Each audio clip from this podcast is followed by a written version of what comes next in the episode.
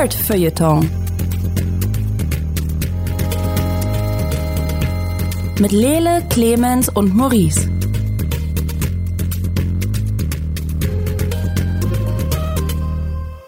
Hallo und herzlich willkommen zum besten Nerd-Feuilleton Podcast aller Zeiten. Mit mir im hosenlosen Studio sind äh, Lele Kalle Lukas. Guten Morgen. Und Maurice Magnificent Mathieu. Das bin ich. Ich bin Clemens Zabe. Ich werde Sie heute durch diesen wunderbaren Podcast führen. Wir sprechen unter anderem über zwei krasse Kinofilme. Zum einen John Wick, Parabellum, wenn mich nicht alles täuscht. Richtig.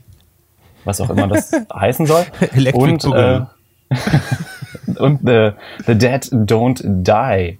Dann sprechen wir noch ein bisschen über die äh, Amazon-Erfolgsserie Good Omens und ähm, über alles, was auf der E3 so passiert ist. Ich habe eine kurze Frage an euch, die ist off-topic, aber ich muss sie kurz stellen. Mhm. Vampire können ja nur ins Haus kommen, wenn man sie reinlässt, ne?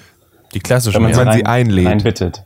Genau. Gilt das nur für Türen oder auch für Fenster? Das gilt generell für das gesamte Nacht Haus. nicht einschlafen konnte. Das gesamte Haus, okay. Ja, die dürfen dein Haus nicht betreten, Gut. wenn du sie nicht eingeladen hast. Aber betreten, aber einbrechen, okay, gut. Das heißt, sie dürfen auch nicht durch den Schornstein kommen. Das ist kein. Santa Claus ist kein Vampir. Or is he? Or is he? Naja, ist die Frage. Santa Claus wurde von den meisten Leuten schon eher eingeladen, glaube ich. Ah. Hm. Wir sind jetzt ein, ein äh, paranormaler Ermittler-Podcast. Deswegen auch Parabellum. Ja. Parabellum, genau. Wer auch kein Vampir ist, oder doch? Oder nicht? Ist nämlich John Wick. Ah, das wäre nochmal eine Lele- ganz neue These. Lele es war im gibt- Kino. Es Ja. gibt die These, dass, dass Keanu Reeves Vampir ist. Just, just putting that out there, wo wir jetzt schon dabei sind. Entirely possible. Ja. Entschuldigung, Lele war im Kino. Ja, erzähl weiter, Clemens. Und hat John Wick Parabellum geguckt. Lele, wie war's denn? Der Trailer versprach ja allerhand Action und Pferde. Genau, Pferde gab's auch. Äh, ein, also nee, mehrere Pferde sogar. Ähm, die wurden dann auch in wahrer äh, John Wick-Manier äh, eingesetzt, weil er ihnen dann Zeit äh, nah auf den Hintern gehauen hat und dann haben sie nach hinten ausgetreten und immer Leute weggekickt. Ähm, das war oft sehr plötzlich und sehr brutal, ähm, aber auch auf eine gewisse Art und Weise amüsant, so wie diese Filme das so an sich haben. Ähm, ich weiß nicht, ich würde jetzt einfach mal John Wick 2 so ein bisschen spoilern. Äh, ich denke, das ist okay. Das Habt ist vollkommen da okay. Wer bis jetzt Einwände? dieses cineastische Meisterwerk noch nicht gesehen hat, ist selber schuld und soll doch sterben gehen, oder? Ich meine, es ist John Wick 2. Aber ja, ist jetzt auch- genau. Der, Jackson hat es ja auch immer noch nicht Wickerman. gesehen. Ich meine, John Wick. Ich meine. ja. Wir können auch einfach Jackson fragen, was er glaubt, was passiert in John Wick 3, aber ich glaube, es ist. Er, er löst viele Parabeln, nehme ich an. Ähm, er reitet wie der Wind. Das sind alles Informationen, die ich bisher über John Wick 3 habe. Irgendwann haben sie seinen Hund getötet. Das war nicht gut.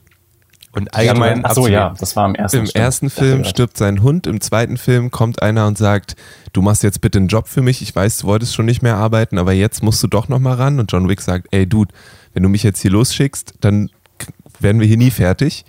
Und der besteht dann aber darauf und deswegen geht John Wick los und macht nochmal einen letzten Job. Und als er dann wiederkommt und sagen will, ich habe den Job gemacht, sagt der, sagt der Auftraggeber, ah, jetzt muss ich dich leider umbringen. Und so wie das mit Leuten ist, die John Wick sagen, dass sie ihn jetzt leider umbringen müssen, sterben die am Ende. Und deswegen Ah. endet John Wick 2 damit, dass John Wick aus der Organisation, ähm, in der er arbeitet und die irgendwie die Regeln angibt in dieser Unterwelt, äh, in, diesem, in, in dieser Welt dieser Filme, ähm, ausgeschlossen wird. Er ist excommunicado, äh, weil er auf dem Gelände eines Hotel, eines gewissen Hotels jemanden umgebracht hat. Und das ist eigentlich auch der ganze dritte Film, ist ein Timer, der runterläuft und ab 6 Uhr abends ähm, dürfen ihn alle umbringen und kriegen dafür scheiße viel Geld. Und deswegen geht's in New York von einer abgefahrenen Kampfszene zur nächsten in den Stall zu Pferden, die Leuten mit ihren Hinterhufen die Köpfe eintreten, auf einem Pferd durch New York, zu Motorradverfolgungen mit Samurai-Schwertern äh, auf verlassenen Brücken und ähm, dann unter anderem in die Wüste ähm, zu Hal Die Berry. berühmte New Yorker Wüste. Ähm, Ist es sowas wie Springfield, dass einfach alles so dran, dran nee, nee, nee, er, er, er wird da irgendwie rausgeschmuggelt. Ähm, Ah. Parallel dazu kommt der High Table, diese, also, also die hohe Institution, die äh, das Ganze regelt und schickt eine Art Inquisition, die allen Leuten, die John Wick vorher geholfen haben, so ein bisschen die Leviten liest und echt brutale Sachen mit denen macht. Ähm, Okay. Ich dachte, das war, das war deutlich, das klang deutlich niedlicher, als es meines die Leviten liest. Das war. Uiuiui. Helft mal nicht mit John Wick hier. Nee, so geht's los. Also die kommen an und sagen so, sie sind jetzt hier seit Ewigkeiten Chef von dieser Sache. Sie haben sieben Tage, um abzuhauen und nicht mehr Chef von dieser Sache zu sein. Und die meisten von denen sagen, ja, bist du bescheuert? Und es endet dann Ja. damit, dass ein, eine Art Samurai oder Schrägstrich Ninja, ich weiß, die beiden Sachen sind nicht vergleichbar, aber es wird nicht sehr trennscharf behandelt in diesem Fall. Ähm, schlimme Dinge mit seinem Schwert anstellt. Ähm, und äh, ja, und John Wick schießt sich da durch. Ich finde, ehrlich gesagt, ist der Film ein bisschen zu lang. Ähm, diese ganze, der ganze Ausflug in die Wüste, den hätten sie sich, finde ich, sparen können. Der sieht teilweise sehr cool aus, weil Hal Berry zwei Hunde hat und dann legen sie sich mit Bronn an und das ist einfach sehr unterhaltsam. Ähm, Ich habe so viele Fragen. ja, ja, äh, red, ruhig, red weiter. aber die stürzen dich da, sich da in so ein bisschen so ein, so ein mysti mystisches, guck mal hier, wie die, äh, wie die ähm, Länder im Nahen Osten doch so mystisch sind, äh, Ding und das, das, ist- das ist irgendwie komisch. Und dann kommt er zurück nach New York und dann geht's wieder richtig los und äh, am Ende ist natürlich klar, es wird einen vierten Teil geben und ich hätte aber auch nichts dagegen, wenn es bei einem dritten geblieben wäre, weil langsam schleicht sich so ein so ein explizites Franchise-Gefühl ein. Chucks, du hast Fragen. Äh, erstmal killt John Wick nicht die ganze Zeit Leute. Warum, warum wird er gejagt, weil er jemanden in einem Hotel umgebracht hat? Also, Oh, das ist die goldene Regel, Das Jackson. ist- das sind die Hotels. genau, das ist, Entschuldige, Digga. Nee, das Okay. ist vollkommen richtig, was Clemens gesagt hat. Einer der wichtigsten Regeln ist, dass auf dem Gelände eines Continental, also eines dieser Hotels, High Table, dürfen, darf keine Arbeit verrichtet werden. Also es ist kein, es ist, sind keine Morde oder Auftragsmorde oder was auch immer auf dem Gelände eines Continental äh, erlaubt. Es gibt eine Szene in John Wick 3, wo er mit seinem Arm auf den Stufen eines Hotels absichtlich seinen Arm darauf legt, weil er dann nicht mehr umgebracht werden kann. So, weil er dann damit auf die, in diesem Hotel ist. Und diese Regel bricht er eben am Ende vom zweiten Film. Weil der andere Dude auch wirklich richtig dumm ist. Okay, der andere ist gemeint zu ihm. Ich, ich verstehe. Ähm, okay. Ich verstehe, es gibt eine Menge Schießerei. Gab es jetzt nicht schon in den letzten zwei Teilen? Wird es nicht, also du meinst jetzt langsam fühlt sich für dich so ein bisschen franchisig an.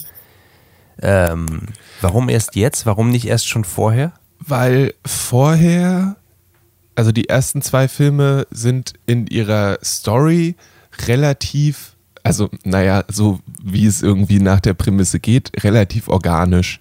So, also wenn jemand ankommt und den Hund von John Wick umbringt, dann gibt es dafür Konsequenzen. So, wenn jemand ankommt und sagt, hey John Wick, ich weiß, du wolltest eigentlich in den Ruhestand gehen und du hast es auch gerade geschafft, mit deinem zweiten Hund dich ordentlich anzufreunden, aber ich möchte dich jetzt aus deinem Ruhestand rausreißen und bin dabei ein richtiges Arschloch, dann gibt es dafür auch Konsequenzen. Ist auch irgendwie. Und ähm, der dritte Teil versucht einfach diese gesamte Mythologie um diesen High Table rum und so weiter und so fort so weit aufzumachen und ist am Ende so, so ein bisschen an den Haaren herbeigezogen, ähm, dass ich dann gedacht habe, ah, okay, jetzt, also, jetzt, ihr hättet auch hier einen, einen guten Punkt setzen können, aber ihr lasst es absichtlich so offen und holt nochmal von irgendwoher einen, einen neuen Bösewichten quasi. Das hat dann nicht so gut funktioniert. Und Okay.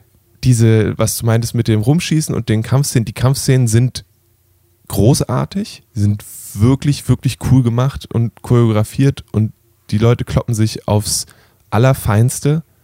Ähm, manchmal, also es gab so zwei, drei Momente, wo ich auch gedacht habe, "Uh, das ist mir zu viel.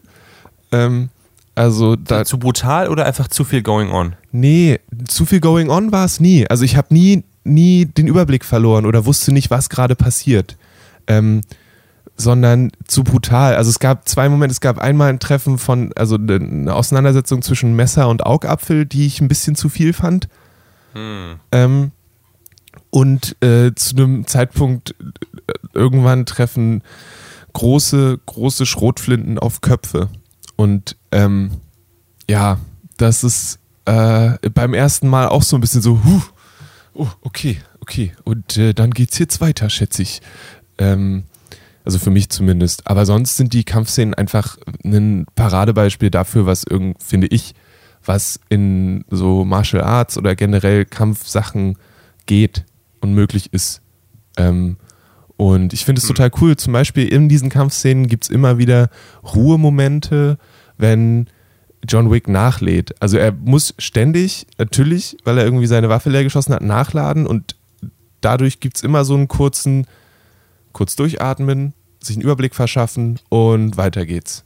Und das ist, wird sehr effektiv eingesetzt und fand ich einfach sehr, sehr unterhaltsam und ziemlich cool. Okay. Ja, Clemens? eine Frage von mir. ja. Ich weiß, das ist vielleicht ein Spoiler und liebe Leute, hört kurz weg. Überlebt sein neuer Hund? Ja. Okay. Der neue. Das war meine größte Sorge. Also in diesem, in diesem Film stirbt kein weiterer Hund. Sehr gut. Das ist ja schon ganz schön. Ich muss zugeben, als jemand, der noch keinen John Wick gesehen hat, es klingt für mich alles sehr ähnlich zu den letzten John Wicks, die wir besprochen haben. Also, ich würde sogar sagen, fast identisch. Ähm, ich, ich, also, aber ich meine, du hast ja gesehen, das ist wahrscheinlich was komplett anderes. Ich habe so ein bisschen das Gefühl, so wie Leute sagen, na jetzt nach dem James Bond Nummer 24 a bit farfetched. Jetzt, jetzt, jetzt fängt es an, ein bisschen merkwürdig zu werden. so, es ist essentiell genau das Gleiche, aber jetzt habe ich schon zwei davon gesehen, deswegen ist es anders. Ich unterstelle dir das nicht. Ist für, für mich als jemand, der, der die von Anfang an bei John Wick nicht so richtig reingekommen ist und nicht verstanden hat, was der Hype darum ist, oder es immer noch nicht versteht, because ich bin alt und, und grumpy und ich weiß nicht, ich bin vielleicht nicht die Zielgruppe, bin ich die Zielgruppe? Ich weiß es gar nicht so richtig. Ich Runter jetzt von meinem Rasen, John Wick. ja, genau. Immer, immer mit dem Schießen hier muss das sein. Man kann auch mal reden oder so. Ich, ich fand es ganz spannend. Auf der E3 sind jetzt äh, die ganze Zeit zu Keanu Reeves Leute, also vor allen Dingen Kinder gekommen, die ihn halt den Fortnite-Guy nennen. Weil in Fortnite gibt es einen Charakter namens den Reaper, der halt aussieht wie John Wick. Und Kinder haben John Wick nicht gesehen, aber sie spielen Fortnite. Deswegen ist die Verbindung dahinter, dass er der Fortnite-Guy ist. Obwohl er ein. Ich, es ist. Ich finde es sehr witzig, wie Popkultur in sich zusammenfällt in, diesem, in dieser Hinsicht und komplett aufgibt. Ähm, ja, genau. Äh, Du hast, also auf einer gewissen Ebene hast du vollkommen recht. Es sind einfach nur drei Filme voll mit Mord und Totschlag. Und äh, davon kann man auch, also das kann man durchaus auch kritisch sehen, äh, wie das in gewisser Weise dargestellt wird.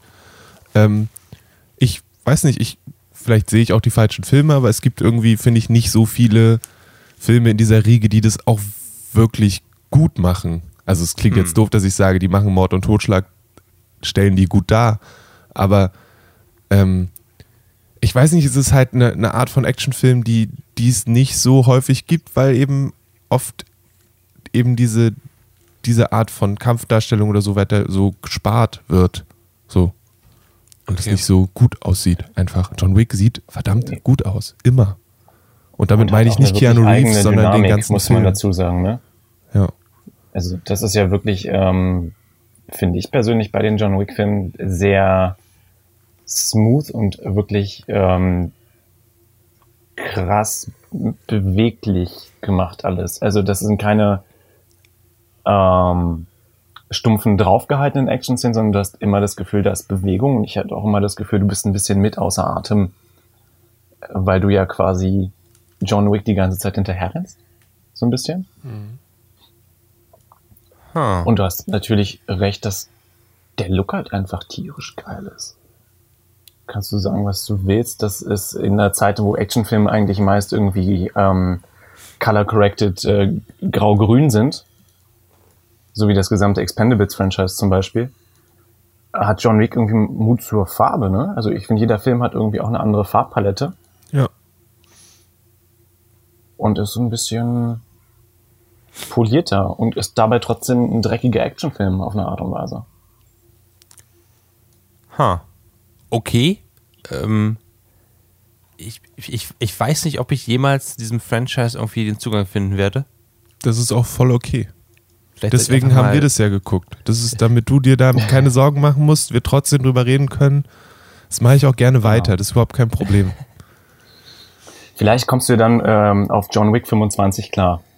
Ja, wenn Ja. der dreimal gerecastet worden ist und äh, Nee, das macht Keanu Reeves Pattinson. dann immer noch. Der ist dann nur ein bisschen älter. ich, ich frage mich, ist Keanu Reeves der einzige Schauspieler, den sie eigentlich noch nicht fürs äh, Marvel Cinematic Universe bekommen haben? Was ist da eigentlich los? Er war im Gespräch für Doctor Strange. Ja, das kann ich auch gut sehen, aber ich meine, werden sie einfach John Wick dann importieren und, und Disney kauft dann einfach das John Wick Franchise? Das wäre, also sagen, hm, wie soll ich das sagen? Wenn ich mir angucke, wie die äh, Leute in den Avengers-Filmen kämpfen, dann haben die keine Chance gegen John Wick. Nur weil sie super stark sind, haben sie eine Chance gegen John Wick. Alles andere Ah. ist, also da kann Captain America noch so gut einen, America's Ass haben. Ähm, Ich glaube, also was da an Finesse und so weiter unterwegs ist, ist einfach ah, so gut. Okay. Es, es, ist, es ist gut? Okay. Es ist sehr gut. Ich bin ein großer Fan Lili, ich, weiterhin. ich möchte diese, diese beiden Statements von dir als Klappentext für die John Wick Collectors DVD-Box. So, ja, es sind drei Filme voller Mord und Totschlag. Aber es ist so gut. All Caps. Ja, können wir machen. Ist kein Problem. Ähm, Gebe ich hiermit frei. Äh, wenn ihr das haben wollt, schreibt ihr an ähm, feedback at dragonseedeverything.com und dann klären wir das. Kein Ding. Auf einer Skala von 0 bis 10 Pitbulls, wie viele Pitbulls gibst du denn John Wick Teil 3 Parabellum? Halbe Pitbulls sind nicht so gut, ne? Könnten an John welche Wick Hälfte? wütend machen, aber Ich würde ähm, was Gemeines machen und sagen, auf einer Story-Ebene würde ich äh, sechs Pitbulls geben und auf einer Action-Ebene würde ich äh, acht Pitbulls geben. mhm. Von Ja. möglichen 10 Pitbulls? Von Oder möglichen einfach nur 10 generell? Pitbulls. Achso, Ja. Ja, ja, fair ja. enough. das ist doch cool. Apropos Sterben und Töten, Mhm. wie war denn The Dead Don't Die? Ah, also, The Dead Don't Die ist der neue Jim Jarmusch-Film. Da spielt gefühlt jede Person mit, die irgendwie schauspielerisch relevant ist, wenn es um Jim Jarmusch geht, habe ich das Gefühl. Er hat sich, ähm, ich weiß jetzt immer nur die Star Wars-Charaktere. Ähm, Adam Driver ist es, glaube ich, oder? Mhm. Hat er sich geholt. Bill Murray macht mit. Ähm, Tilda Swinton macht mit. Selena Gomez macht mit. Und noch echt viele andere Leute sind da mit dabei. Und ähm, es geht im Prinzip darum, dass aufgrund von äh, Fracking die Erde von ihrer Achse äh, rutscht, sich dadurch die Gezeiten und generell alles verändert und die Toten wieder auferstehen. Und Bill Murray und Adam Driver und ich weiß den Namen der Schauspielerin leider nicht, die noch dritte Polizistin ist, sind eben die, die Polizeikraft in einem kleinen Ort in der Mitte vom Nirgendwo, die sich damit auseinandersetzen müssen, dass Iggy Pop als Zombie zurückgekommen ist und gerne Kaffee haben möchte. Ähm, Selena Gomez und zwei Kumpels fahren durch die Gegend und landen in der Kleinstadt, um da die Nacht zu verbringen. Ähm, dann gibt es noch drei Kids im, im Juvie, also im, im Jugendgefängnis, die das irgendwie mitkriegen. Tilda Swinton ist die Bestatungsangestellte, ähm, die sehr, sehr weird ist und mit einem Samurai-Schwert durch die Gegend rennt. Und Hm.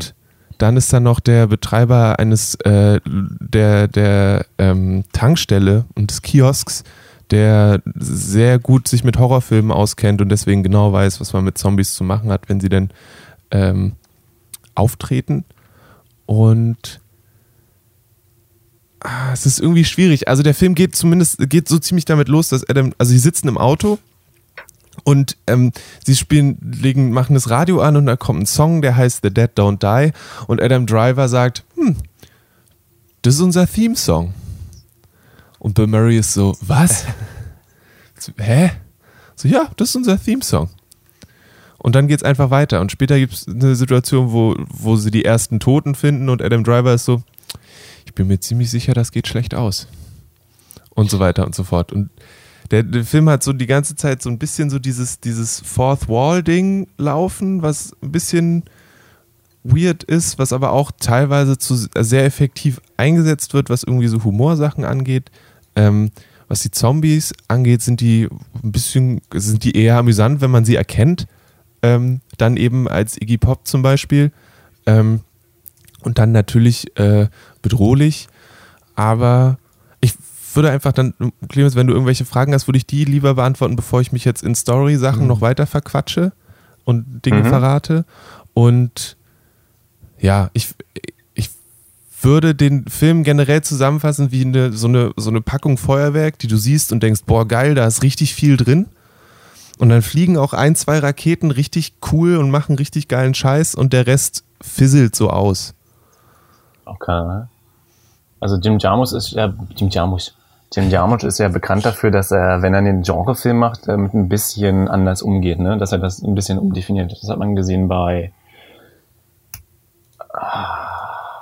Ghost Dog, bei Limits of Control, mhm. bei seinem Western, dessen Namen ich vergessen habe, und auch bei Only Lovers Left Alive, was ja ein sehr anderer Vampirfilm war. Ja. Äh, macht sich das wieder bemerkbar oder und wenn ja, wie? Oder ist es tatsächlich einfach eine etwas quirkige Zombie-Komödie, die vielleicht hier und da ein paar Rohrkrepierer hat? Ähm, also letzteres ist es auf jeden Fall auch, aber er benutzt total viele äh, Tropes. Also eben dieses, die drei Jugendlichen kommen in eine Stadt und kommen an eine Tankstelle und da gibt es einen weirden Tankstellen-Dude, der so halbwegs freundlich ist, aber irgendwie auch so ein bisschen creepy und dann gehen sie da einkaufen und der kennt sich voll mit Horrorfilmen aus und ist ein bisschen gruselig und dann fahren sie weiter und so.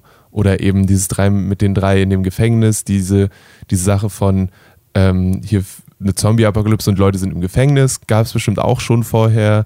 Die Zombie-Apokalypse und Polizisten verbarrikadieren sich in der Polizeiwache. Gibt es auch schon. Ähm, so, da bedient er sich schon ganz, ganz bewusst irgendwie bei verschiedenen Vorbildern, ähm, um das umzusetzen, ja. Also ich glaube, Leute, die noch tiefer im Zombie-Ding, in diesen, in diesen Zombie-Filmen drinstecken, erkennen da auch noch mehr als ich. Mhm. Wenn man jetzt gar kein Zombie-Film-Fan ist und jetzt sagt, aber ich habe was anderes von Jim Jarmusch gesehen, kommt man dann irgendwie ran? Ich, es kommt, glaube ich, drauf an, was man gesehen hat von Jim Jarmusch. Weil ich habe ich hab The uh, Only Lovers Left Alive gesehen mhm. und war so, boah, das ist ja super geil. Das hat er hier Spannung und voll schön und so. Und ähm, The Dead Don't Die ist sicherlich auch schön, aber auf eine ganz andere Art und Weise spannend, wenn überhaupt spannend. Würdest du sagen, wenn jemand noch nie was von Jim Jarmusch gesehen hat, dass man damit anfangen sollte mit The Dead Don't Die? Nein. Okay. Warum nicht? Weil ich dann nicht weiß, ob man dann nochmal angucken möchte. Autsch. Okay. Liegt's, also das, das, Problem ist irgendwie, da, da stecken Sachen drin, wo ich sagen kann, okay, das ist cool, das ist filmisch gut gemacht, da ist irgendwie sind Ideen hinter und so weiter, aber von einem, ich weiß nicht, vielleicht bin ich auch die falsche Person dafür, aber ich erwarte irgendwie eine gewisse Spannung und einen gewissen, auch bei einem Zombie-Film finde ich, ist da so, sind da viele Möglichkeiten und ich möchte dann nicht einen Film sehen, wo es Storylines gibt, die einfach im Sand verlaufen, wo eben sich nie so eine richtig, richtige Spannung aufbaut. Ähm, weil, was natürlich auch bewusst ist, weil Bill Murray zum Beispiel die ganze Zeit einfach nur lethargischer Cop ist, der vor zwei Jahren hätte in Ruhestand gehen können. Und einfach immer nur so, ja, okay, dann ist jetzt, sind ja halt Zombies, ne? Also müssen wir jetzt hier irgendwie. Okay. Also. Aber wo wir schon bei, bei, ähm, bei Zombies sind und bei, bei Comedy und bei Bill Murray, ich meine, wenn wir jetzt zum Beispiel sowas vergleichen wie Zombieland dagegen, Würdest du sagen, dass Zombieland da mehr Sachen richtig macht? Mit der Art, wie es Comedy und Spannung rüberbringt? Auf jeden Fall. Ich würde aber auch sagen, dass es zwei komplett verschiedene Sachen sind. Also Zombieland ist als Film unterhaltsamer und spannender ähm, und aber auch weniger, es hat weniger so ein Artsy-Gefühl. Und The Dead Don't Die hat so ein, so ein arziges Gefühl, so sehr künstlerisch. Ich weiß Okay. nicht, ob das immer funktioniert. Dafür ist das Genre vielleicht einfach zu trashig, ne? Das kann, Des Zombie-Films. das kann sein, aber ich glaube auch, dass sie, also keine Ahnung, wenn der Film halt einen, einen auf Burn After Reading gemacht hätte und nach der Hälfte einfach komplett eskaliert wäre, wäre das auch eine Möglichkeit gewesen. Das macht er aber nicht. So, er macht auch, der Film macht auch keinen auf Tarantino und plötzlich werden alle zu mordenden äh, Gewalttätern. Macht er auch nicht. So, Gibt es Vampire an irgendeinem Punkt? Nee. Hätte ja sein können, dass sie. Nein, okay. Alle Zombies sind in Wirklichkeit Vampire. Auch Vampire. Auch Zombie-Vampire. Vampire. Zombie-Vampire from outer space. Right behind you. Andere- Watch out. Andere Sachen sind da, also sind dann natürlich auch so kleine Jokes sehr äh, funktionieren sehr gut. Also der Film ist sich durchaus bewusst, dass Adam Driver auch in einer anderen großen Franchise äh, unterwegs ist. Ähm, sei es in der Wahl seines äh, Autos oder seines Schlüsselanhängers, das ist schon sehr unterhaltsam. Ähm, und Hm. ja. Ja, ist es ja. denn, liegt es vielleicht einfach daran, dass es 2019 ist und wir Zombie-Filme einfach so ein bisschen satt haben mittlerweile?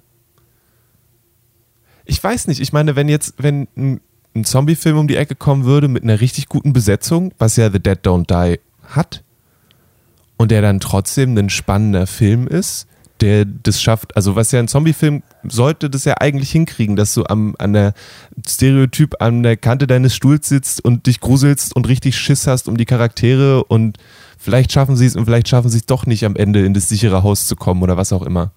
Also da ist ja jetzt nicht sehr, ich, ich Clem, jetzt berichtige mich, wenn ich das falsch sehe, aber ich habe das Gefühl, Zombie-Filme sind von der Grundstory kein Hexenwerk. Nö, sind sie nicht. So. Und deswegen finde ich das. Ja, vielleicht bin ich auch, habe ich die falschen Erwartungen an einen Zombie-Film. Und wenn dann jemand vorbeikommt und was total relaxes, zurückgelehntes macht in Teilen, was irgendwann absolut absurd wird auf eine, ja, dann, okay, muss ich das vielleicht einfach akzeptieren und sagen, Jim Jarmusch macht seine eigene Art von Filmen und dieser hat für mich nicht funktioniert. Na gut, Ist auch fair.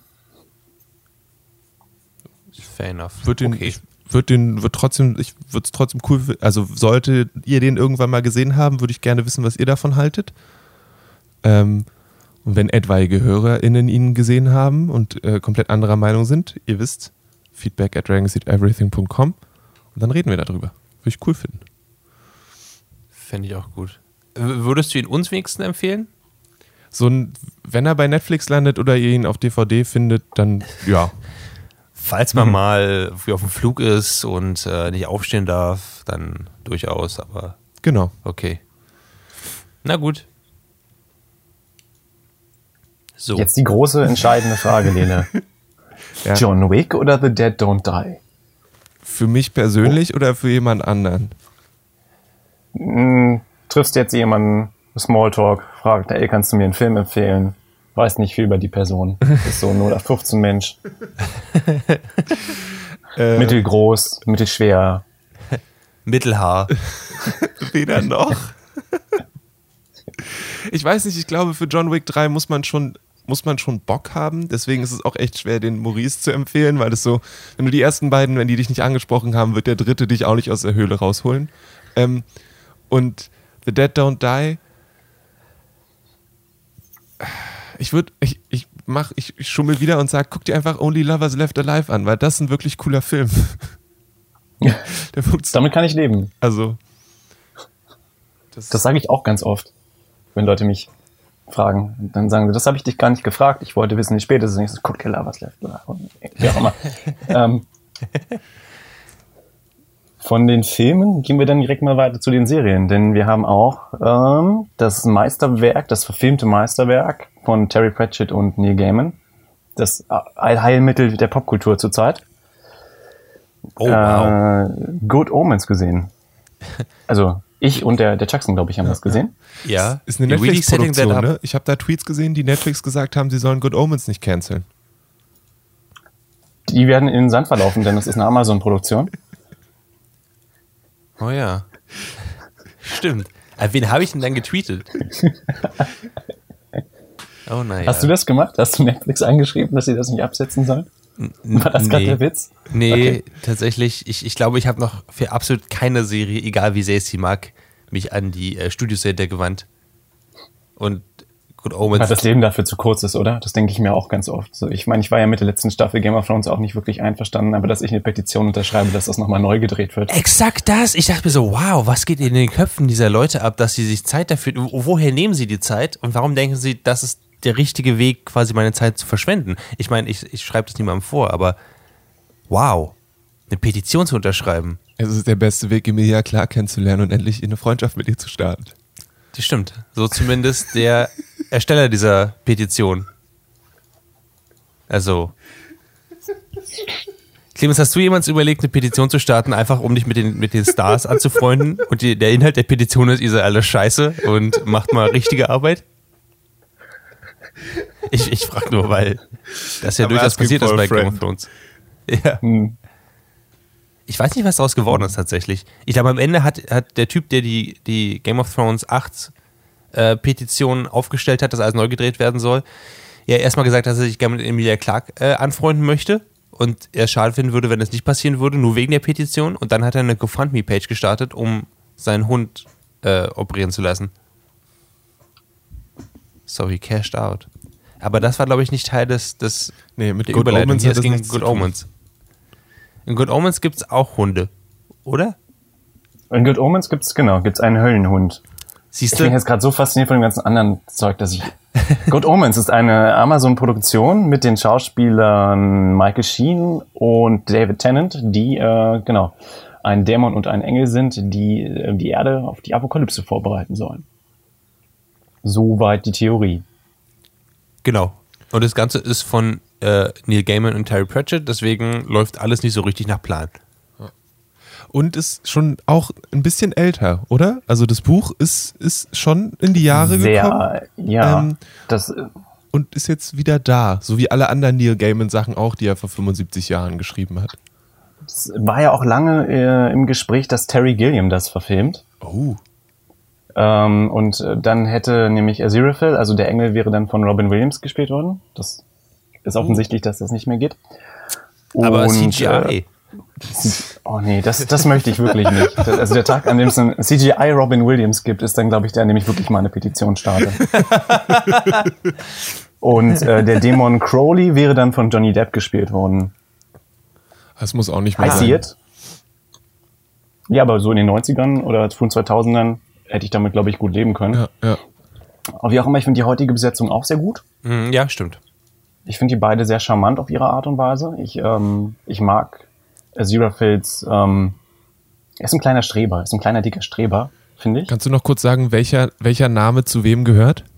Aziraphale ist der Engel und Crowley, früher Crawley, weil er eine Schlange war und dann irgendwann gesagt, Crawley mag ich nicht mehr, aber du warst eine Schlange. Ja, nein, ich heiße jetzt ganz anders. Wie denn? Crowley. Okay, gut. Ja. Äh, Crowley ist der Dämon, genau. Okay. Und beide haben so eine sehr süße Beziehung, finde ich. Ja, es gibt auch das ein oder andere Shipping, äh, den ein oder anderen Shipping-Antrag in diese Richtung. Ja, das, I can see that. Die kommen sehr gut miteinander aus.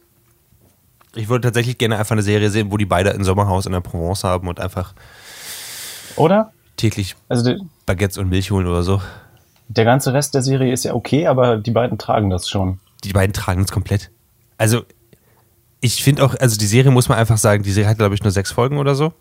Hm? Ähm, und in diesen sechs Folgen wird halt das Ende der Welt äh, behandelt. Aber äh, jetzt die ganzen Supporting Cast jetzt überhaupt nicht unter den Teppich fallen lassen, aber an sich haben sie immer nur quasi Padding gehabt, bis es wieder zu den beiden zurückkam. Und ich finde, jede Zeit, wo die beiden nicht on screen sind, wird die Serie merklich schlechter. Und die beste Folge ist deshalb, finde ich, die zweite Folge, in der wir sehen, wie sie ähm, im Verlauf der Zeit auf der Erde unterwegs sind. Ja. Immer verschieden gekleidet, in der Epoche, der Epoche entsprechend. Und äh, sich dann immer in diesem Park ähm, vom Buckingham Palace treffen, um sich da auszutauschen und irgendwann auf die Idee kommen, das ist ja voll scheiße. Also immer wo ich bin, bist du auch und arbeitest quasi für die Gegenseite und am Ende canceln wir uns einfach nur gegenseitig aus, dann können wir gar nichts machen eigentlich. Und, und bei Aziraphale so ein kleiner dicker Streber ist, nein, das geht eigentlich nicht. Und irgendwann ist er dann aber auch der Meinung und macht einen Buchladen auf. Ja. Ähm, Das fand ich auch richtig. konsequent. Das, das, das fand ich richtig cool. Sie lügen dann einfach quasi ihre eigenen Arbeitgeber an. Und äh, ich fand auch sehr witzig, wie halt die Arbeitgeber dargestellt wo- worden sind, also die Dämonen und, äh, und, und halt die Engel im Himmel, dass die halt auch cool besetzt worden sind. Oh ja. Ähm, Erzengel Gabriel ist John Hamm. Das und das ist so ist. großartig, weil er auch so ein, er ist so ein, auch so ein kleiner Streber, aber dabei so ein Jock-Typ. Ja, Ne? Also er ist, der, er ist der passiv-aggressive Chef im Büro. ja, ja. Stimmt. Und ja, das spielt er wirklich unheimlich großartig. Und es ist zum ersten Mal für mich, dass ich John Hamm nicht mehr als Don Draper sehe durch diese Serie. Ich sehe ihn die ganze Zeit als Buddy von, von äh, Baby Driver tatsächlich. Was auch Good Omens viel, viel spannender gemacht hat tatsächlich. Ähm, okay, aber lass uns noch mal darüber reden, was, was ansonsten passiert. Also, äh, wir gehen durch die verschiedenen Tage durch, ähm, die zu dem Ende der Welt halt äh, hinführen sollen. Das heißt, die vier Reiter der Apokalypse kommen. Ähm, Crowley hat den Antichrist verschlammt. Damit geht's ja eigentlich los, ne? Dass er irgendwie gar keinen Bock hatte und irgendwie ja auch nie das gemacht hat, was die Hölle gesagt hat. Und Ja. dann so halbherzig äh, den Antichrist in einem satanischen Kloster abliefert und dann kommt es ja zu einer Ver Verwechslung. ja, Und ja, ja, genau. Das war Und dann- kommt es zum Ende der Welt, so Stück für Stück. Genau, der Antichrist erwacht mehr und mehr und seine satanistischen Superkräfte werden aktiviert und äh, um das jetzt für mich ein bisschen zusammenzufassen, wie es halt viele Terry Pratchett Bücher vor allem am Ende haben, ist der Climax dann so ein bisschen enttäuschend. Was, glaube ich, damit kommt, wenn man halt immer, also wenn man seine, seine Witze auf Kosten von Zufall und, und witzigen Situationen halt äh, aufbaut. Ja. Aber das ist okay. Also Die dafür guckt man das Inszenierung ist halt großartig, ne? Das muss man so sagen. Also ich finde ja auch die, die Pointe, wenn man das jetzt, können wir das Spoiler? Spoiler Alert oder so? Dass es ja am Ende darum geht, dass er zwar als Antichrist geboren wurde, aber Mhm. seine Erziehung ihn ja so ein bisschen davon abgebracht hat. Das fand ich ganz süß, dass die Message quasi ist, ja, klar ist er die Ausgeburt des Bösen, aber guck mal, wenn du liebevoll behandelt wirst, dann bringst du halt nicht das Ende der Welt. Ja, aber das war, das war sowas, was ich total merkwürdig fand tatsächlich, weil eigentlich haben sie ja gedacht, dass der Antichrist ja dieses äh, andere Kind von dem, ich glaube, von diesem amerikanischen Diplomaten war. Ja. Ähm, ähm, und den haben sie auch komplett normal erzogen. Warum das da anders hätte sein sollen, nobody knows. Das ist, das meine ich so mit, da, da fällt das, das Writing so ein bisschen in sich zusammen, aber das ist okay, weil darum geht es eigentlich nicht. Es geht nur darum, halt zu sehen, wie die Charaktere miteinander interagieren. Es geht nicht wirklich um Logik in diesem ganzen Ding oder so. Genau wie, jetzt auch wieder kleiner Spoiler, der Antichrist sich am Ende einfach entscheidet, er ist jetzt doch lieber gut. Und dann ist es so. Das ist, größt. Sorry. Das ist nicht super spannend, aber das ist dann halt einfach so und äh, damit kommt die Serie irgendwie auch klar. Größte Casting-Verschwendung Benedict Cumberbatch, finde ich. Äh, Moment. Was? Hast, Wo? Hast du gar nicht mitbekommen. Was, wo? Benedict Cumberbatch ist Satan. Oh, wirklich? Ja, D- d- d- fällt an mich auf, ne? Ben Kam- ich, äh, Nee, nee, habe ich Was? nicht gesehen tatsächlich. Hast du nicht gesehen. Das- Ich habe das nur im Vorspann gesehen von der letzten Folge, dann so, und er ist Satan, Benedict Cumberbatch. Und ich so, Oh, the oh der, der große, der, der, der, der, der der super. Rote, der Teufel, der, der Beelzebub, der Höllenfürst, Den- der Satanas. Eigentlich Dave Grohl. Genau. Ah, okay. Äh, nee, ich, äh, okay, nee, das habe ich nicht gesehen. Größte Verschwendung fand ich war, dass sie Nick Offerman nicht mehr, nicht mehr Lines gegeben haben. Er war der amerikanische Diplomat. Ah, stimmt. Das wäre auch gut gewesen. Naja. Aber die beiden machen das ganz gut. Ich finde auch die Inszenierung ist klasse gewesen. Also die, zum Beispiel die Apartments und die Kostüme von den beiden waren immer großartig.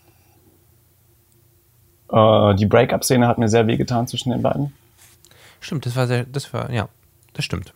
Aber es geht ja wirklich um die beiden. Ich finde, ich hätte auf vieles andere davon, gerade um diese ganze Hexenjäger-Sache, hätte ich voll Oh ja, verzichten können. Es gibt halt so, so Subplots, die einfach. Und jetzt gucken wir den Kindern für 20 Minuten zu, wie sie Fahrrad fahren. Ich so, ah, muss das sein? Kann ich nicht mehr David Tennant gucken? Äh, Der hat immer Oder- ziemlich großartige Haare, oder? ja, er hat, er hat fantastische Haare. Er hat alles fantastisch einfach. Ich, ich meine, eine meiner Lieblingsszenen aus, aus dem gesamten Good Omens Ding ist, wo er seine Pflanzen anschreit, äh, Oh dass ja. sie grow better und quasi sie durch Angst dazu animiert, besser zu wachsen und die Stimme aus dem Off, was glaube ich Gott sein soll, dann halt einfach nur sagt, äh, Crowley hatte die äh, besten Pflanzen in ganz äh, UK, weil er sie durch vier motivi motiviert hat zu wachsen. Das fand ich fantastisch. ähm, das gibt halt so witzige kleine Szenen. Also ich fand es auch ziemlich smart, als er den anderen Dämon auf dem Anrufbeantworter eingefangen hat. Das fand ich schon witzig. Ähm, oder einfach die Tatsache, dass, dass er geleugnet hat, dass sein Auto brennt und dadurch überlebt hat. Ja. Und das ist so, das ist so typisch Game Pratchett. ja. Also einfach zu sagen, ja, aber der Crowley, der hat Fantasie, deshalb kann er sich vorstellen, dass er nicht brennt und darum kommt er da durch. Was sich auch halt so ein bisschen, ähm, auch gleich von Anfang an so ein bisschen wie so ein Douglas Adams Roman angefühlt hat, was mir auch sehr gefallen hat. Stimmt, es hat ein bisschen was von Per Anhalter durch Galaxis, durch dieses Voice-Over. Ja, genau, genau. Ich finde diese ganze Art, wie sie es gemacht haben, also auch, dass sie damit eingestiegen sind, dass sie immer diese sehr ruhige, soothing ähm, Stimme hatten von, von diesem weiblichen Narrator, das war, das hat extrem geholfen, finde ich, dafür. Ähm, aber äh, vielleicht können wir ja dazu kommen, Clemens, äh, würdest du sagen, es sollte eine zweite Staffel geben? Nee, Nee, oder? verstehe ich nicht. Ich, für mich ist die Handlung abgeschlossen. Das Ende der Welt ist äh, so nicht passiert. Damit habe ich jetzt auch kein Problem. Ich, die Serie lebt ja ein bisschen von ihrer Trashigkeit hier und da. Ja. Ich ähm, bin großer Fan der Inszenierung gewesen, großer Fan von Aziraphale und Crowley, großer Fan von den vier Rittern, Reitern, vier Reitern der Apokalypse, die fand ich großartig gemacht. Aber die sechs Folgen haben mir gereicht, mehr will ich gar nicht. ja geht mir auch Dann so. gucke ich lieber was anderes, irgendwas Neues. Ja, Äh, Brauche ich keine zweite Staffel, nein. Das kann auch, glaube ich, nicht gut werden, weil der einer der Autoren des Source Materials gar nicht mehr lebt. Dann, Ah. dann lieber gar nicht. Vorhin hat Pratchett mehr dazu geschrieben als Gaiman. Also wenn wir jetzt vom Source Material ausgehen, von dem Ja. Buch. Aber was mich mal interessieren würde, äh, Lele, du, du hast ja Insights in so Day-to-Day-Operations in, in Buchläden. Wie viele Leute sind jetzt seitdem zu dir gekommen und meinten, ich hätte gerne Good Omens im Hardcover und eingeschweißt? Äh, dies spezifisch, diese spezifische Frage es hat mich leider noch nicht erwischt. Ähm, ich kann jetzt auch nur für, für eine Buchhandlung reden, das schöne feine Kulturkaufhaus, bei dem Good Omens als Paperback auf jeden Fall in die Bestsellerliste gerutscht ist. Ähm, Ah. Weil es sich eben so, ja, weil die Leute unbedingt dieses Buch haben wollen. Ein Buch übrigens, was es jetzt in zwei, drei, ich glaube, vier verschiedenen Ausführungen gibt. Ähm, einmal die alte, also es gibt eine schwarz, also eine mit einem schwarzen Cover und eine mit einem weißen Cover. Äh, das war schon immer irgendwie das Paperback. Dann gibt es natürlich eins mit einem Seriencover, wo die beiden irgendwie drauf sind. Dann gibt es äh, ein Hardcover-Ding, so, aber das ist eher die, die Standard-Geschenkausgabe von Terry Pratchett-Büchern.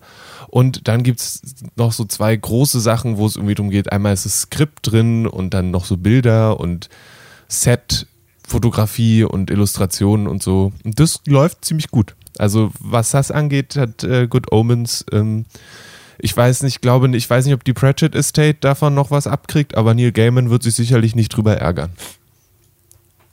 Okay. Lustige Anekdote, die ich über Instagram erfahren habe. Neil Gaiman weiß nicht, wie man eine Fliege bindet, wollte aber zur Londoner Premiere unbedingt eine Fliege tragen. Seine Ehefrau weiß nicht, wie man eine Fliege bindet. Keiner seiner Freunde weiß, wie man eine Fliege bindet. Niemand in dem. Hotel, in dem sie waren, wusste, wie man eine Fliege bindet. Sie haben Tutorials gegoogelt, haben es trotzdem nicht hinbekommen. Ah. Neil Gaiman war kurz vorm Nervenzusammenbruch. Seine Frau hat das quasi live geschrieben. Es, ist supported lover das. Ähm, und irgendwann kam dann durch Zufall, ich glaube, ein Postbote oder so vorbei und meinte, ey, ich kann eine Fliege binden. Und Neil Gaiman war so, finally, ich kann doch noch zur Premiere gehen. Oh Mann. Also Menschen wie ich haben eine Fliege, die schon gebunden ist, die man nur so einander haken muss und dann. Aber das Ich ist wahrscheinlich wieder. zu Ja. fancy, äh, n- zu wenig fancy. Ich habe auch alle meine so Krawatten, eine. die ich besitze, einmal gebunden und die liegen gebunden in meinem Schrank. Bunt und Wenn ich zerknittert. eine ja, ja, ich, brauche. ich, ich kenne das.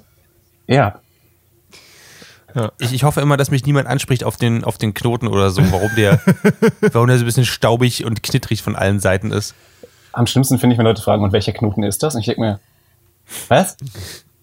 Der Wirklich? fragt mich Sta- nicht so doof, Knoten. Ja, start doch eine Petition zur achten Staffel von Game of Thrones, wenn du zu viel Zeit hast für solche dummen Fragen. Also,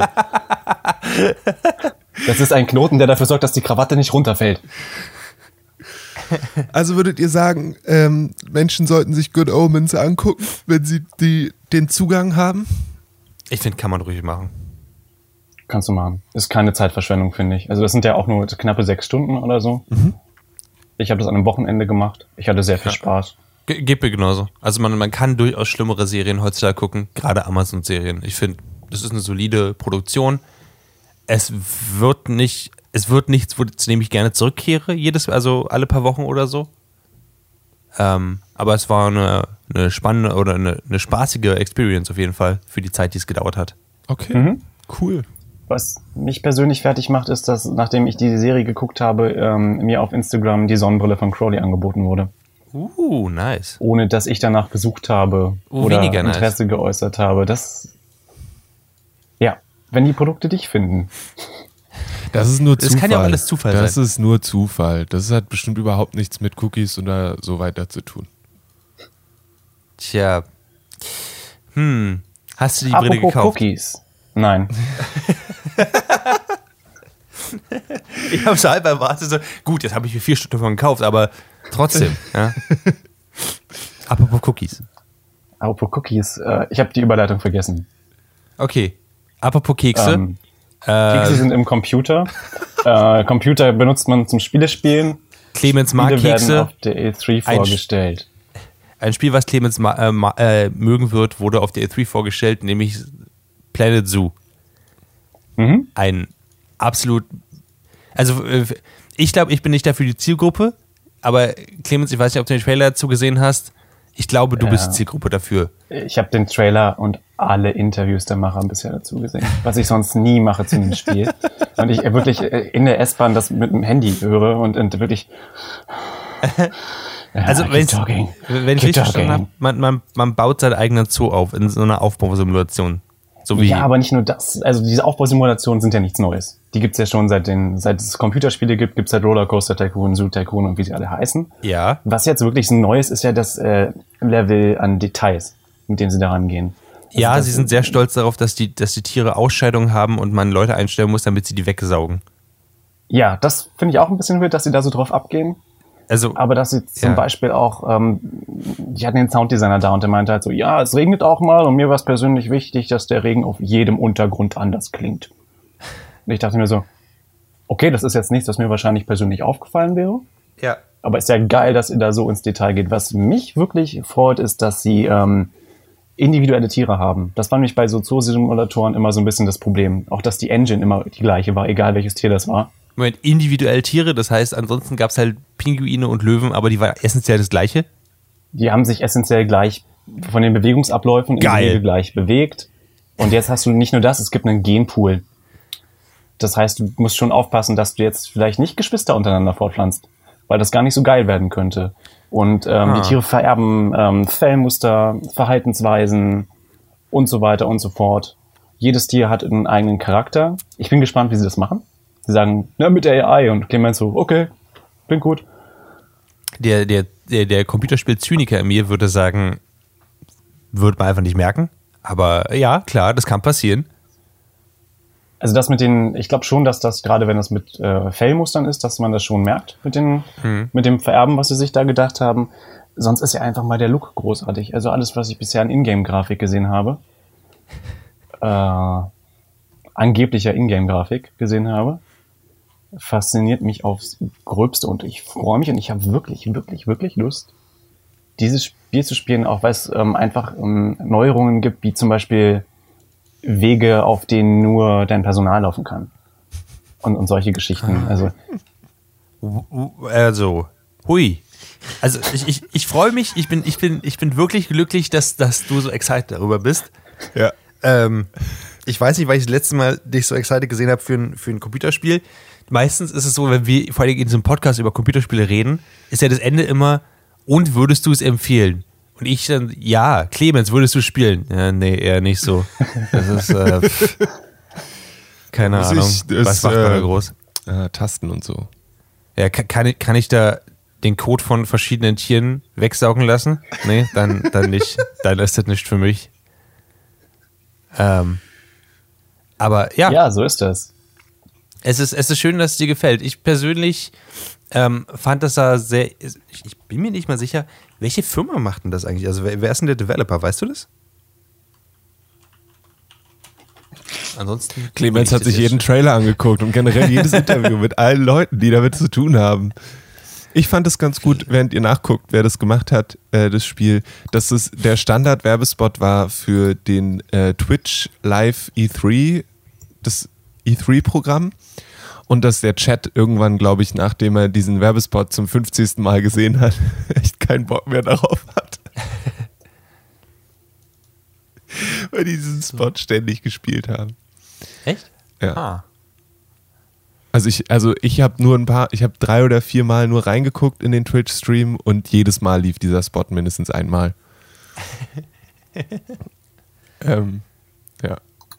Aber es ist auch, So. das ist das Schöne, glaube ich, auch an Videospielen, dass es dann nochmal irgendjemanden gibt, der sich darüber freut, dass es in einem Zoo-Simulator eigene Wege für Angestellte gibt. Das können auch nur Videospiele, glaube ich. Ja, das ist großartig, weil sonst hattest du immer Wege für beide und dann sind die, die scheiß Touristen, die mein, mein least favorite Part am Zoo-Simulator sind, sind immer bis hinten zum Futterhof gelaufen und haben dir dann eine schlechte Zoobewertung gegeben, weil sie keine Tiere sehen.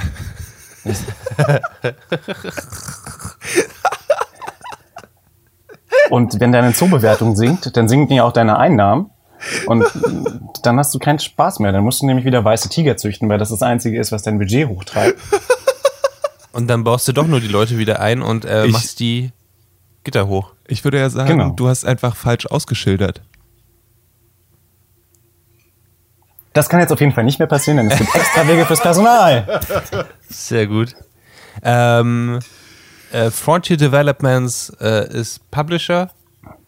Das sind auch übrigens die Leute, die ähm, Jurassic World Evolution gemacht haben. Deswegen kam mir das so bekannt vor. Das ist an sich Planet Zoo, aber mit Dinos. Und das wurde auch schon relativ gut aufgenommen, auch wenn sie nicht mit Dinosaurier-Poop quasi geworben haben. Ähm, aber die, da haben sie auch schon eine Menge gerade mit der Genetik rumgespielt und so. Ich finde es spannend, dass sie das. Also bei Dinosauriers finde ich, äh, Dinosauriern sieht man das noch ein bisschen mehr. Ich finde es spannend, dass sie das, dass das ein Feature ist, was sie jetzt auch übernommen haben. Ähm, in Planet Zoo. Die haben auch den Remake, also den, die Portierung auf Xbox 360 von Zoo Tycoon gemacht. Ähm, obwohl, nee, das war, glaube ich, ein ganz neues. Nee, nee, mein, mein Fehler. Es ist, äh, es ist ein neues gewesen. Genau. Ähm, von daher, die haben auf jeden Fall eine Menge Ahnung davon. Ich glaube, die kriegen das richtig gut hin. Jurassic World Evolution sah auf jeden Fall sehr, sehr witzig aus.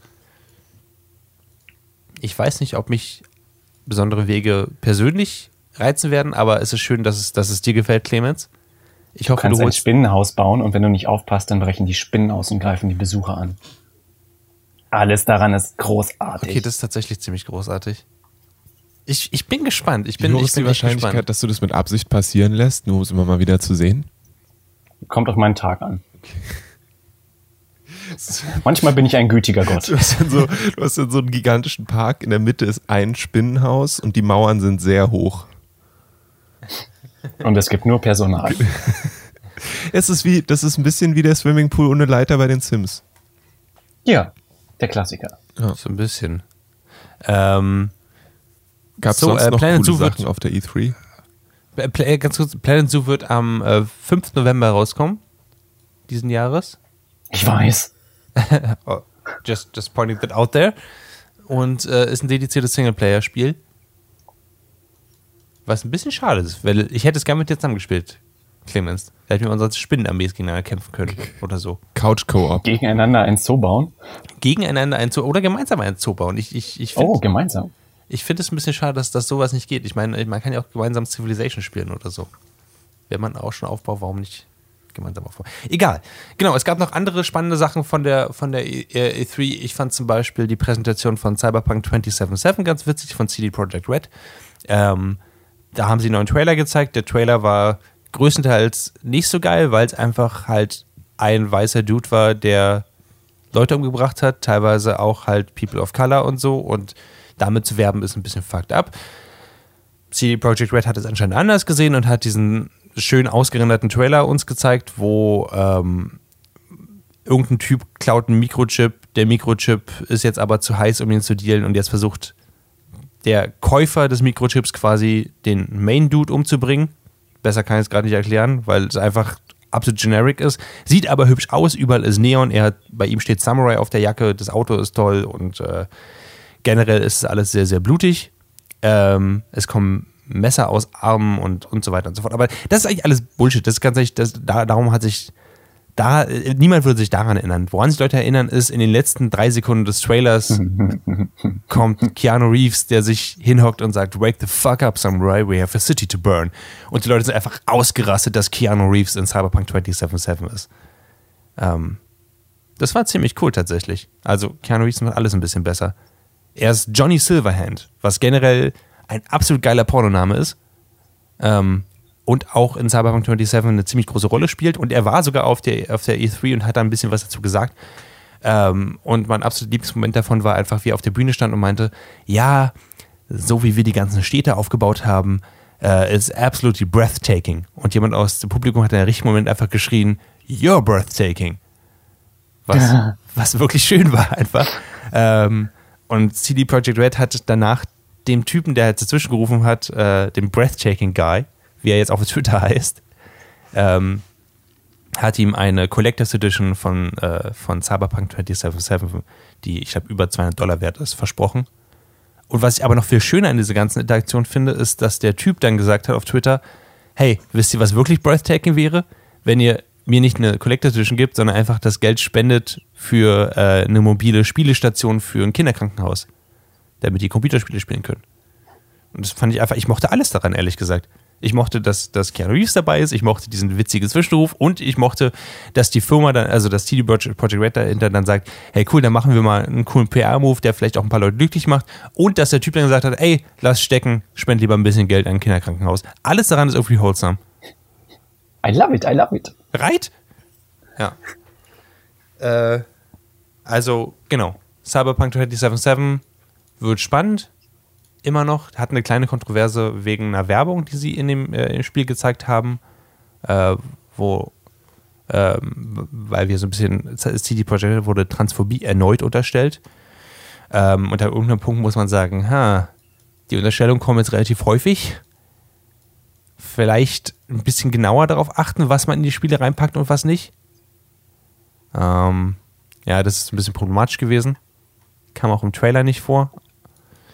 Äh, aber das ist das, was es zu CD Projekt Red und Cyberpunk 2077 gibt. Ich glaube, im April 2020 kommt es raus. Zumindest ist es die Hoffnung, weil ich glaube, der Konsens ist, dass es definitiv nicht im April 2020 rauskommt. Also, das ist jetzt das offizielle Datum, was sie gesagt haben. Ja. Aber vielleicht wollten sie auch einfach erstmal Collector's Editions verkaufen. Das kann ich mir auch sehr gut vorstellen, ja. Lele, hast du dir schon eine Collector's Edition gekauft? Weil ansonsten wird es schwierig. Die werden langsam ausverkauft sein. Du kriegst eine Plastikfigur und Sticker und äh, Patches zum Aufnähen. Und was kann man noch so alles reinpacken? Es ist so eine Wundertüte, die man größtenteils wegwerfen möchte eigentlich. Wie früher. Nichts Tolles drin. Ist da so, aber so eine Tröte, die so. Kein Samurai-Schwert, beigelegt?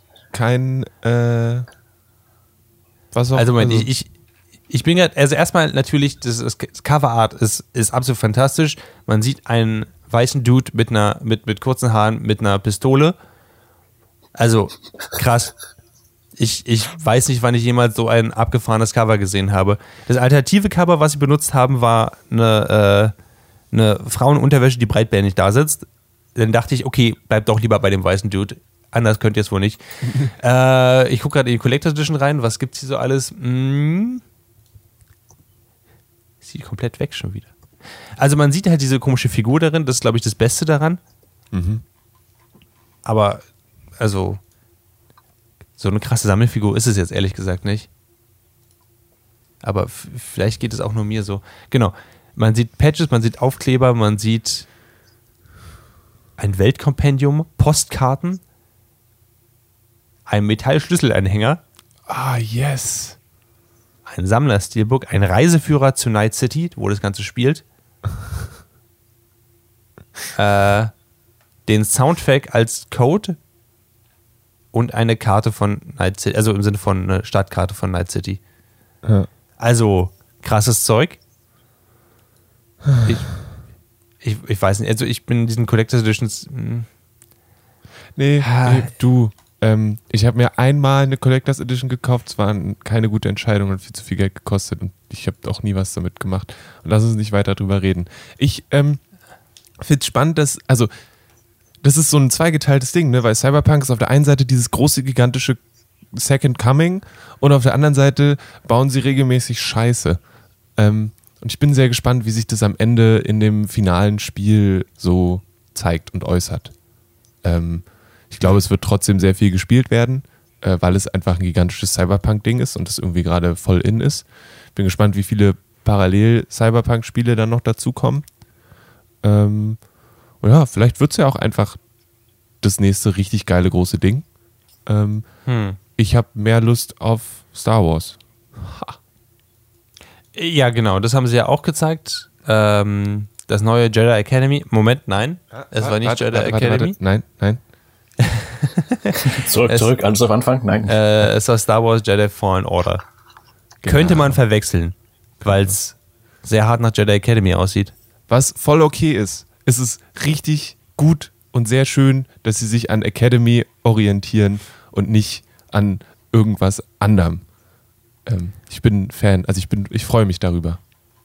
Ja, es ist ein Singleplayer Star Wars Spiel. Das ist schön. Wir haben, glaube ich, eine halbe Stunde oder so ähm, Gameplay gesehen davon. Wie wir einem Wo weißen man hat eine Crew und ein Raumschiff und man fliegt von Planet zu Planet und wenn man neue Sachen hat, dann kann man zurückgehen zu einem Planeten und da wieder neue Sachen machen. Es hat so einen Metroidvania-Aspekt. Ähm, und ich, ich finde das gut. Und der natürlich, du hast vollkommen recht, die Wahl des Hauptcharakters ist ein bisschen uninspiriert. Da wäre durchaus noch mehr möglich gewesen. Ich meine, wenn Jedi Academy das schafft, unterschiedliche Charaktermodelle da reinzusetzen, sollte das ein Disney Lucas Arts Spiel irgendwie auch hinkriegen. Ähm, Nein, Lele, das ist ein kleines Indie-Studio, die können sowas nicht. die haben einfach nicht das Geld dafür. Die müssen eine Kickstarter-Kampagne dafür erstmal gründen. Was ich einen, einen spannenden Kritikpunkt fand und was ich mir eigentlich auch wünschen würde, wäre, dass es nicht eine Story ist von, oh, es stellt sich raus, du bist der Auserwählte. Ähm, sondern dass es vielleicht einfach nur in irgendeiner Ecke der Galaxie eine Sache ist, die passiert und die vielleicht Auswirkungen hat aufs große Ganze, vielleicht aber auch mit dem großen Ganzen überhaupt nichts zu tun hat, sondern einfach nur in einer verdammt großen Galaxie ein Dude ist, der aus irgendeinem Grund Jedi-Fähigkeiten hat und der sich ein bisschen mit imperialen Truppen prügelt und es geht eben um seine persönliche oder die Story seiner Crew und nicht wieder irgendwie plötzlich um galaxieweite Dinge. Das würde ich auch nicht verkehrt Das- finden. liebe ich ja so ein bisschen an dir, Lille, dass du einfach, also wir haben alle ein bisschen die Schnauze voll von diesem Narrativ, aber keiner hat ihn so satt wie du. Ich glaube, wenn, wenn heute jemand zu dir kommt und sagt, Lille, du bist der Auserwählte, wirst du sagen, scheiße, nein. Already been Ey, Mann, done. da kommt so viel Nee, nee. Verantwortung mit. Ganz ehrlich. Nee. Ich bin einfach nur ein Dude in meiner Ecke der Galaxie. In meinem Buchladen. Ja, aber ich meine, ich das gut. ist doch das Ich Schöne an, das total cool. an Star Wars, dass du ja eigentlich hast du eben eine ganze Galaxie und du kannst überall irgendwie geilen Scheiß machen und die müssen doch dafür nie auf Prinzessin Leia treffen, nur um geilen Scheiß zu machen. Ja, ja, das stimmt allerdings. Da gebe ich dir absolut recht. Ähm, ich glaube aber, das wird, also meine, meine persönliche Empfindung ist, es wird trotzdem so passieren, weil Ja. er ist jetzt schon, also äh, wir fangen ja an mit äh, Cal Kestis, das der Protagonist, äh, der in Jedi Padawan ist und deswegen gejagt wird.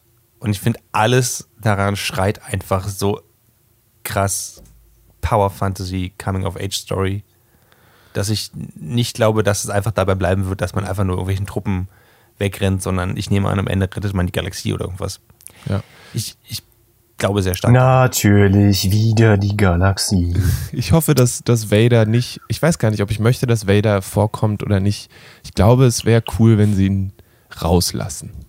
Ich bin mir nicht sicher. Ich finde das, ich, ich finde das super spannend, wenn man sich anguckt, wie ähm, Respawn Entertainment da rangegangen ist ähm, und gesagt hat, okay, wir machen jetzt, also das sind die, die Leute, die auch unter anderem Apex Legends gemacht haben, was ja sehr erfolgreich war, der, der äh, Battle Royale Shooter und auch Titanfall 2 und so weiter ähm, und eben auch Titanfall.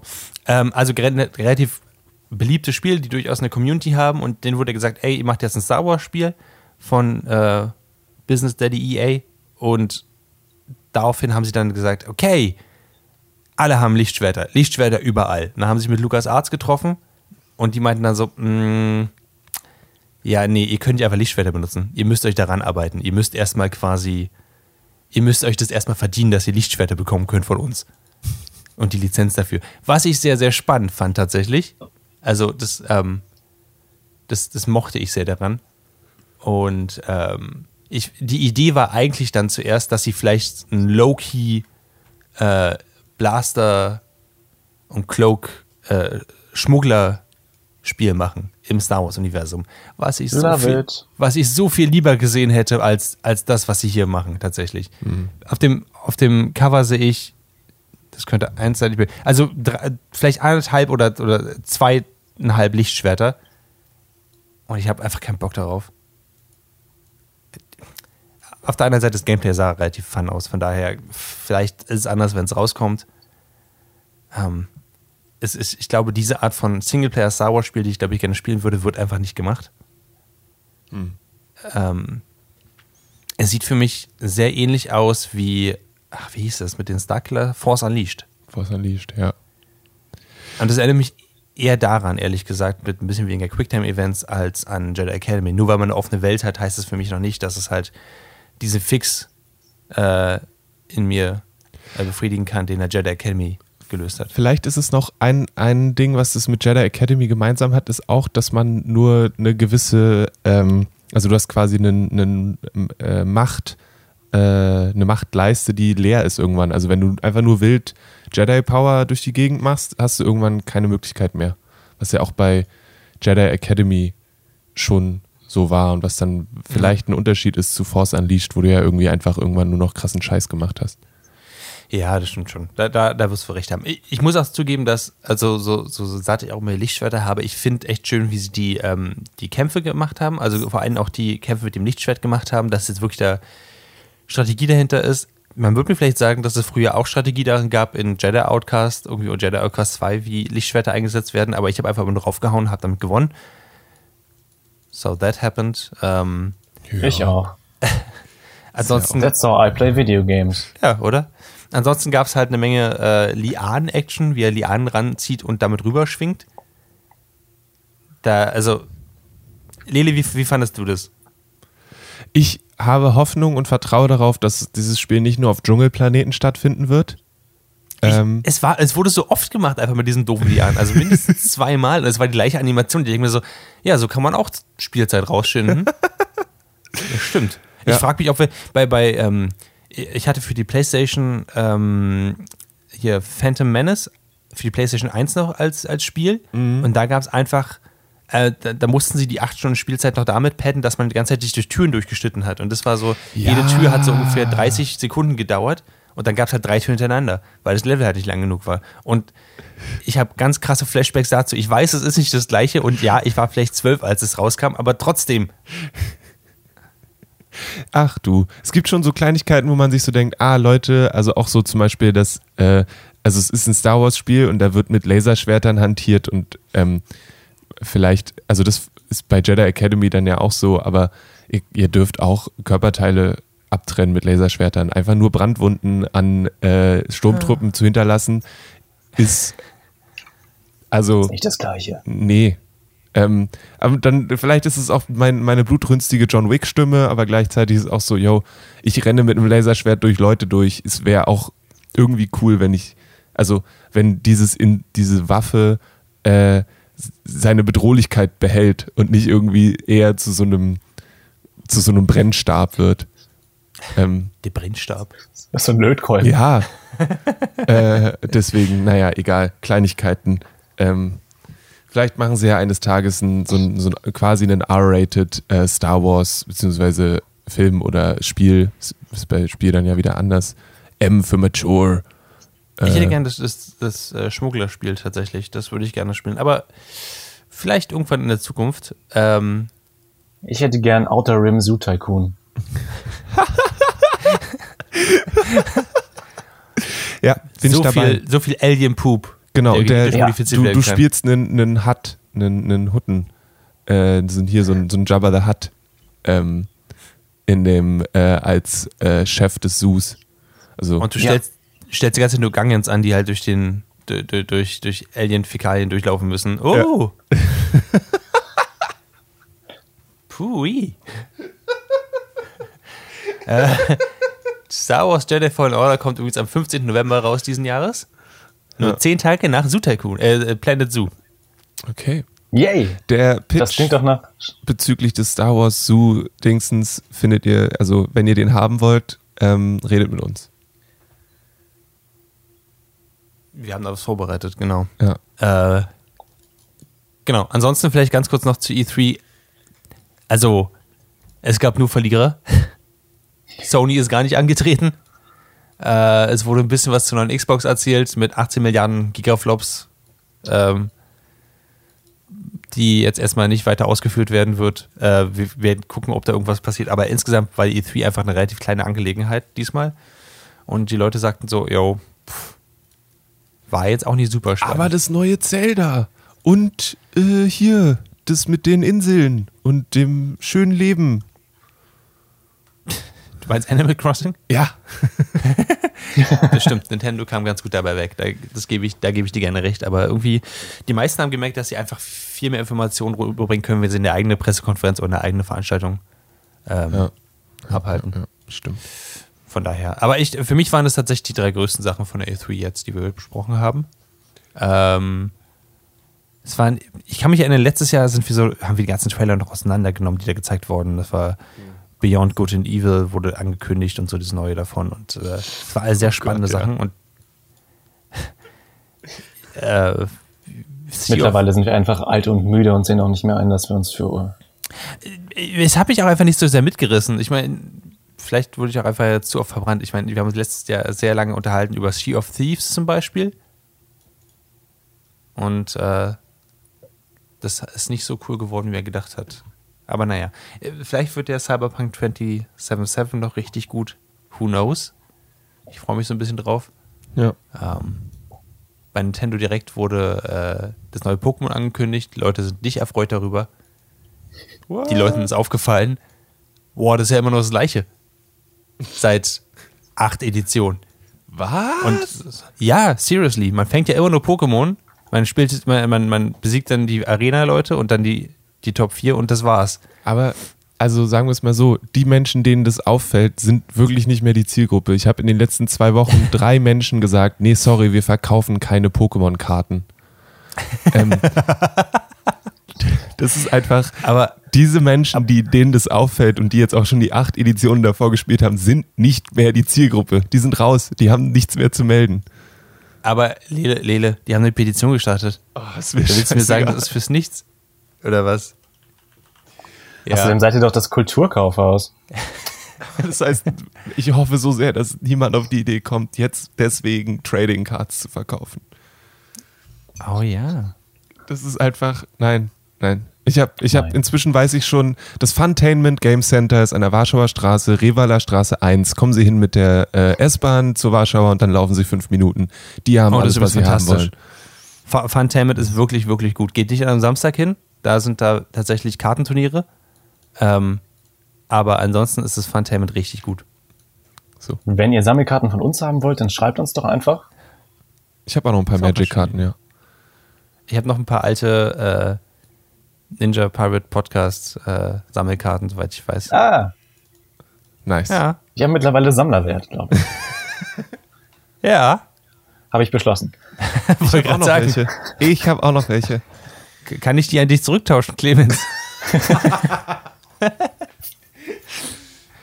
äh, genau. Nein. Ah, schade. Okay. Hm. Ich würde sagen, das war unser fantastischer bester Nerdfilter Podcast. Oh ja. Wenn ihr noch mehr von uns sehen oder hören wollt, dann geht doch einfach mal auf dragonseateverything.com. Da gibt's noch mehr Podcasts, noch mehr Formate. Da macht Lele immer den Weekly Planet zum Beispiel. Der sehr gut Da. ist. Yay. Folgt uns auf Twitter oder auf Instagram. Ähm, sowohl als Dragons Everything als auch den Nerdfilter Podcast gibt's glaube ich, at Nerdfilter Podcast auf Twitter, soweit Ja. ich weiß. Genau. Äh, Lele ist da auch irgendwo als, Kalle Blomqvist. Maurice ist da als Chucky Chuckson unterwegs. Richtig, richtig. Ich bin ganz langweilig einfach nur Clemens Zabel. Noch eine kleine Sache, ganz shameless in eigener äh, Angelegenheit. 9446000037379 ist mein Pokémon-Trainercode. Ich brauche drei neue Freunde für die Feldforschung.